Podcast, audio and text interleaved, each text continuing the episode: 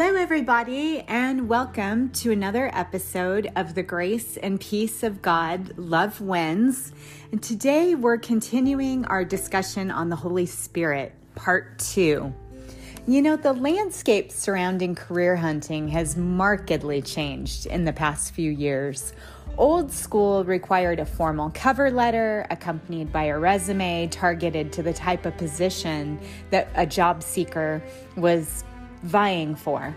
And now, with social media platforms and remote access, many companies, recruiters, and candidates are discerning how they'll select which method to utilize to achieve their desired results.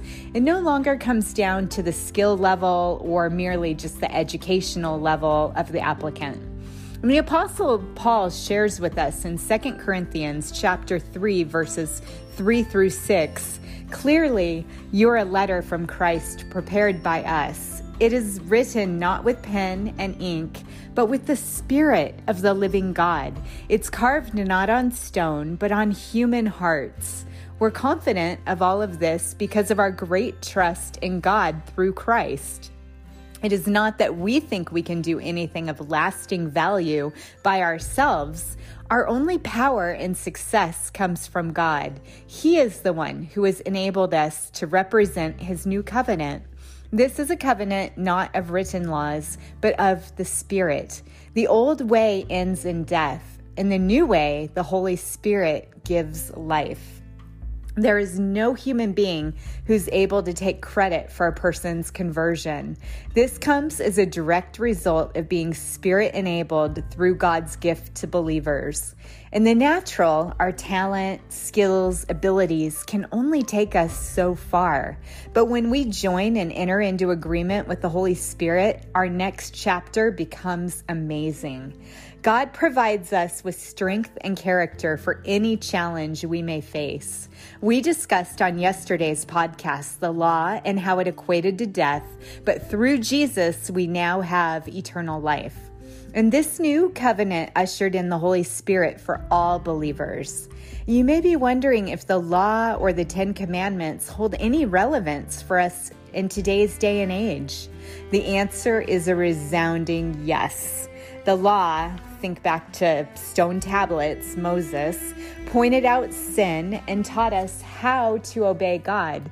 But it's only through Jesus that we can find forgiveness, kindness, grace, and mercy. In the book of Jeremiah, chapter 31, ver- verse 33, it says this But this is the new covenant I will make with the people of Israel on that day, says the Lord. I will put my laws in their mind, and I will write them on their hearts. I will be their God, and they will be my people. This old covenant or law has been broken by the people. You see, if one of the Ten Commandments was broken, then all were considered to have been broken. And the prophet Jeremiah looked forward to the time when Jesus would come to establish the new covenant. But for us, this new covenant was ushered into effect with Jesus. And now we're able to make a fresh start and embark on establishing a personal relationship with God. Allow me, though, to pause here and fill in a historical gap that's often taken out of context and applied to present day. The prophet Jeremiah wrote a letter to the Israelites who were exiled in Babylon for 70 years. And in this letter, Jeremiah chapter 29, verse 11 says, For I know the plans I have for you, says the Lord. They are plans for good and not for disaster, to give you a future and a hope. This verse is packed full of promises and encouragement. When people believe in us and our abilities, we're able to achieve forward momentum. Now, take a moment and imagine God saying these encouraging words to you. How do they penetrate your heart? Do they touch deep within you where the Holy Spirit resides? God is a tried and true leader. He knows the beginning from the end, He knows the future. He's omniscient, meaning he's all knowing. He's omnipotent, meaning he's all powerful. And he's omnipresent, meaning he's everywhere at one time. God provides us with the agenda according to His will and then comes alongside of us to fulfill the mission. And this verse alone gives us boundless and unending hope as we strive to bring glory to the Lord. An argument has been made that this specific verse was written solely for the captives of the 70 year exile. But one thing is for sure anyone who knows Jesus knows that these words are as applicable to his children today as they were back then. So, a quick backstory and the reason for the pause was to remind you that the times we find ourselves living in today are not that different from Jeremiah's day. While God no longer needs to speak through prophets, he does speak through the still small voice within each of us, known as the Holy Spirit. God, speaking through Jeremiah, said, Let these false prophets tell their dreams, but let my true messengers faithfully proclaim my every word. There's a difference between chaff and wheat. And the chaff and wheat represent false prophets versus the true prophets. Chaff or the false prophets were useless for food and could not compare to the nourishment of wheat. And sharing the Word of God is a tremendous responsibility, one that I do not take lightly. The very presentation of the message encourages others to either accept or reject it. Jesus' brother James was instrumental in the early church after Jesus had been resurrected. We learn in James chapter 3 verse 1 not many of you should become teachers in the church, for we who teach will be judged by God with greater strictness. And in the Jewish culture, teaching was upheld as a noble profession. Many of the Jews who embraced Christianity aspired to the status of teacher. Their words and example affected the spiritual lives of others, and this is still true today. The word is infallible, inerrable, living, breathing, God inspired document that gives us the truth. And we know the truth is being Jesus Himself and the teachings of the Holy Spirit. So, whether we preach from a pulpit, an online platform, to a neighbor or a family member, we have a grave responsibility to always serve and protect the Word of God. This is what Jeremiah was facing. Nebuchadnezzar was the king over Babylon. He had already removed many important people from Jerusalem, including the prophets Daniel and Ezekiel. Although both were captives, they still wielded profound influence on the exiles and leaders in Babylon. And Babylon is mentioned in the Bible, Bible several hundred times and never in a positive light, as opposed to Jerusalem, which is God's chosen city. And for 23 consecutive years, the Lord gave the prophet Jeremiah a message for the people. Faithfully, he passed along each message, but the people all failed to listen. And here was what the message said Turn from the evil things you're doing. Only then will I let you live in this land that the Lord gave to you and your ancestors forever. Do not make me angry by worshiping idols you've made. Then I will not harm you. Jeremiah was relentless in his preaching of the message to the people. 23 years of rejection is a tough road to plow, but scripture promises in Hebrews chapter 13 verse 5 that God will never leave us nor forsake us. Here we have an example of how we too can do the same for the Lord and not forsake him. People's response to us when we share God's word does not matter. We're to remain faithful, like Jeremiah, and witness when we have the opportunity. The Lord instructed Jeremiah to stand out in front of the temple and make an announcement, giving the people his entire message, including every word from the Lord. The Lord said, Perhaps they will listen and turn from their evil ways. Then I will be able to withhold the disaster I'm ready to pour out on them because of their sins. Friends, can you see how much God loves you and loves me? He was looking for a way to be merciful, and yet He must also be just when His children continue to act in rebellion toward Him and His Word. So, why did God need to remind Jeremiah to speak all of His message, every single word? Well, like you and like me, Jeremiah too was human, and reasoning would suggest a few key words, phrases, or sentences left out would lessen the sting and likelihood of his audience turning against the messenger. This would lessen a potentially harsh message. And it's been said hate the message, not the messenger, or we're to be hard on the message, but soft on the messenger. Well, in following Jeremiah's example, we must never ignore or exclude important parts of God's word to please people. So, what was the Lord's message anyway? He said, If the people will not listen to me and obey the law I've given you, and if you will not listen to my servants, the prophets, for I sent them again and again to warn you, but you would not listen to them, then I will destroy this temple. Notice the distinction of if and then correlation. This is a warning coupled with the consequence for not complying. Let me read that to you one more time with that distinction. If the people will not listen to me and obey the law I've given you, and if you will not listen to my servants the prophets, for I sent them again and again to warn you, but you would not listen to them, then I will destroy this temple. The people gathered around, mobbing Jeremiah, and shouted, Kill him! Why, you ask? Well, let's explore that now. Here's why the temple had become an idol for the people, and that their reverence of it brought them perceived power. And when Jeremiah said that the temple would be destroyed, it undermined the people's authority.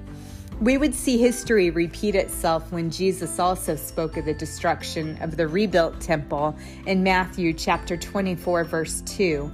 This would come to pass only a mere 40 years after Jesus' prediction when the Romans would clobber Jerusalem. Now, the prophet Jeremiah would wear the label of traitor given him by the people.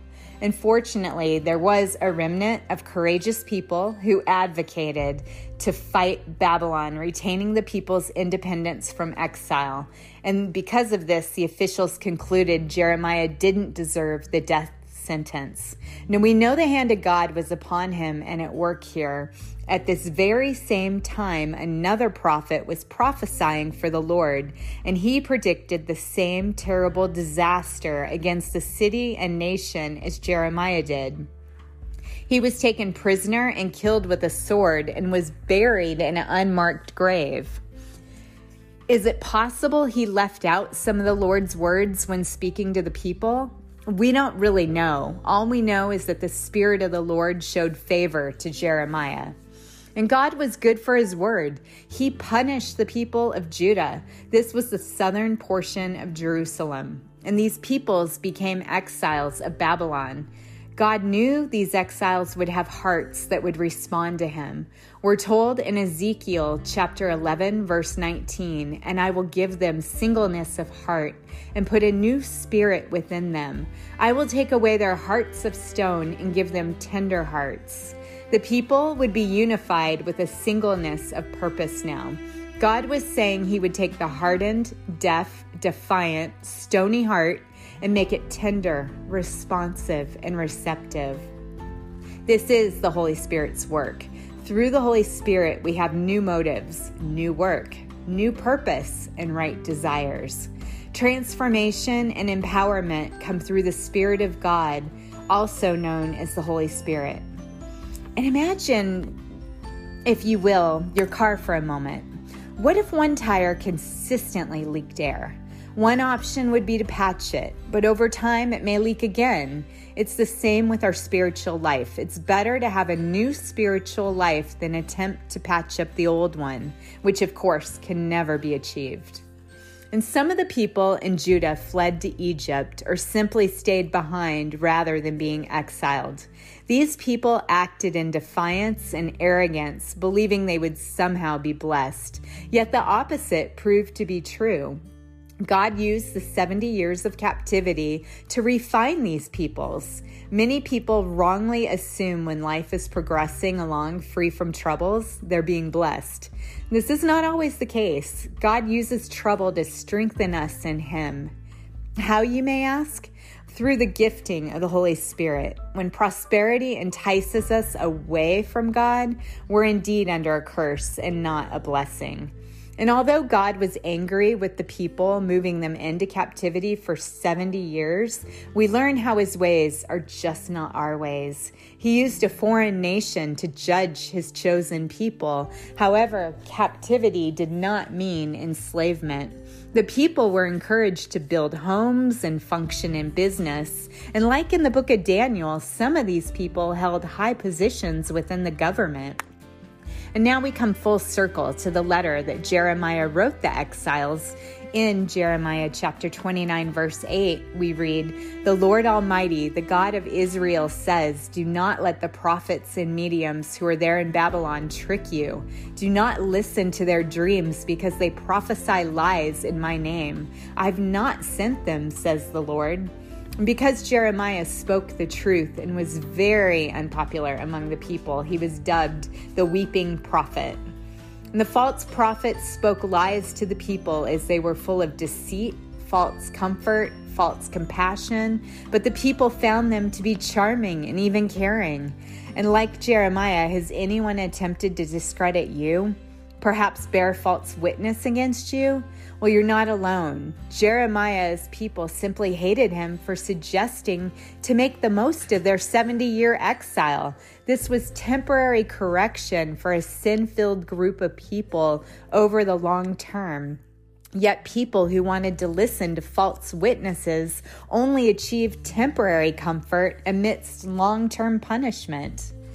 And Jeremiah condemned a false prophet by saying to him in chapter 28, verses 8 and 9 of Jeremiah, The ancient prophets who preceded you and me spoke against many nations, always warning of war, famine, and disease. So a prophet who predicts peace must carry the burden of proof. Only when his predictions come true can it be known that he is really from the Lord. God continues to amaze me.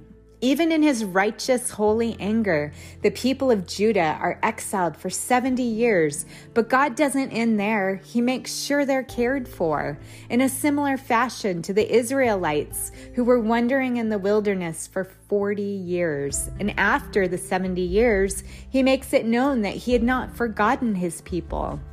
We know that time is not linear in God's economy. He planned to give the exiles a new beginning with a new purpose. And sometimes we too feel like we've been exiled to a private, remote island all alone and completely forgotten about. That's the enemy in between our ears. The truth is, God loves you and He loves me, and He's busy preparing us to be useful within His kingdom. And God also said in His word that He would punish the king of Babylon and his people for their sins. He would make the country of the Babylonians an everlasting wasteland. I'll bring upon them all the terrors I've promised in this book, all the penalties announced by Jeremiah against the nations. Many nations and great kings will enslave the Babylonians just as they enslaved my people. I'll punish them in proportion to the suffering they cause my people. And in Romans chapter 8, verse 11, it has this to say about the Holy Spirit the Spirit of God who raised Jesus from the dead lives in you. And just as God raised Christ Jesus from the dead, he will give life to your mortal bodies by the same Spirit living within you. We're dead to sin, meaning we're no, we no longer regard our old sinful nature.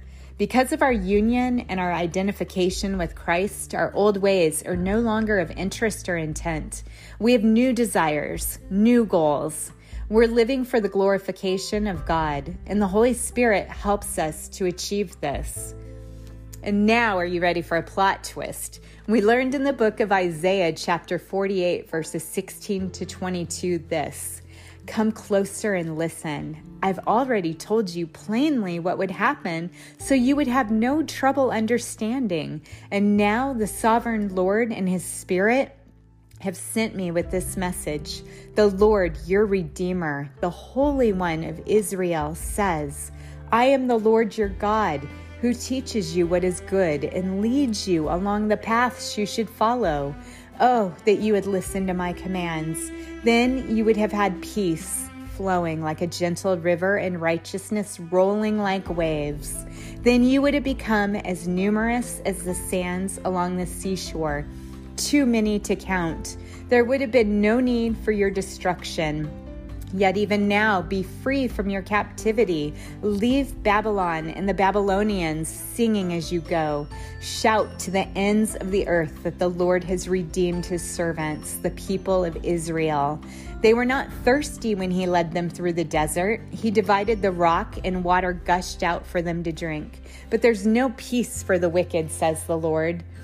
And according to Isaiah the prophet, he would have the Spirit of the Lord upon him, who impressed within him a prophecy that would occur 200 years later. This prediction was of the Lord choosing the pagan king Cyrus to issue the exiles' freedom decree from Babylon. This allowed all Jews to return to their homeland.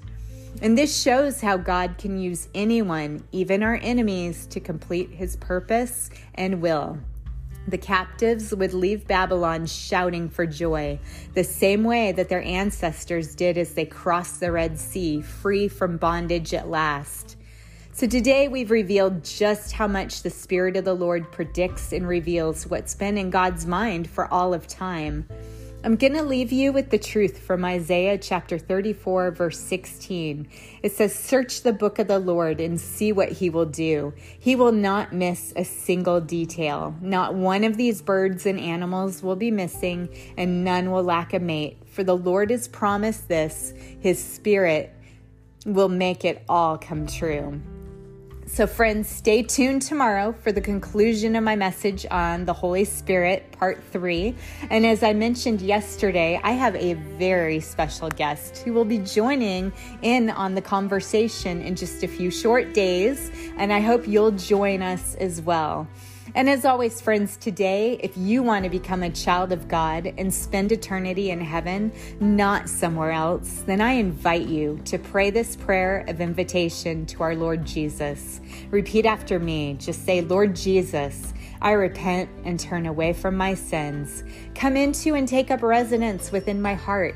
I believe your blood was shed for all who believe that you took on the sin of humanity at the cross of Calvary. Amen. And friends, if you prayed that prayer of salvation, I believe you were saved and born again spiritually.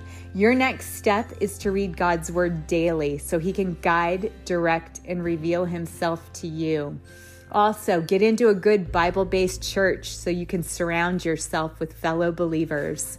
And let me be the first to congratulate you on the most important decision that you have ever made. Congratulations. Amen. And as you go out into the world, remember the priestly blessing from Numbers chapter 6, verses 24 through 26. May the Lord bless you and protect you. May the Lord smile on you and be gracious to you. May the Lord show his favor and give you his peace. Amen.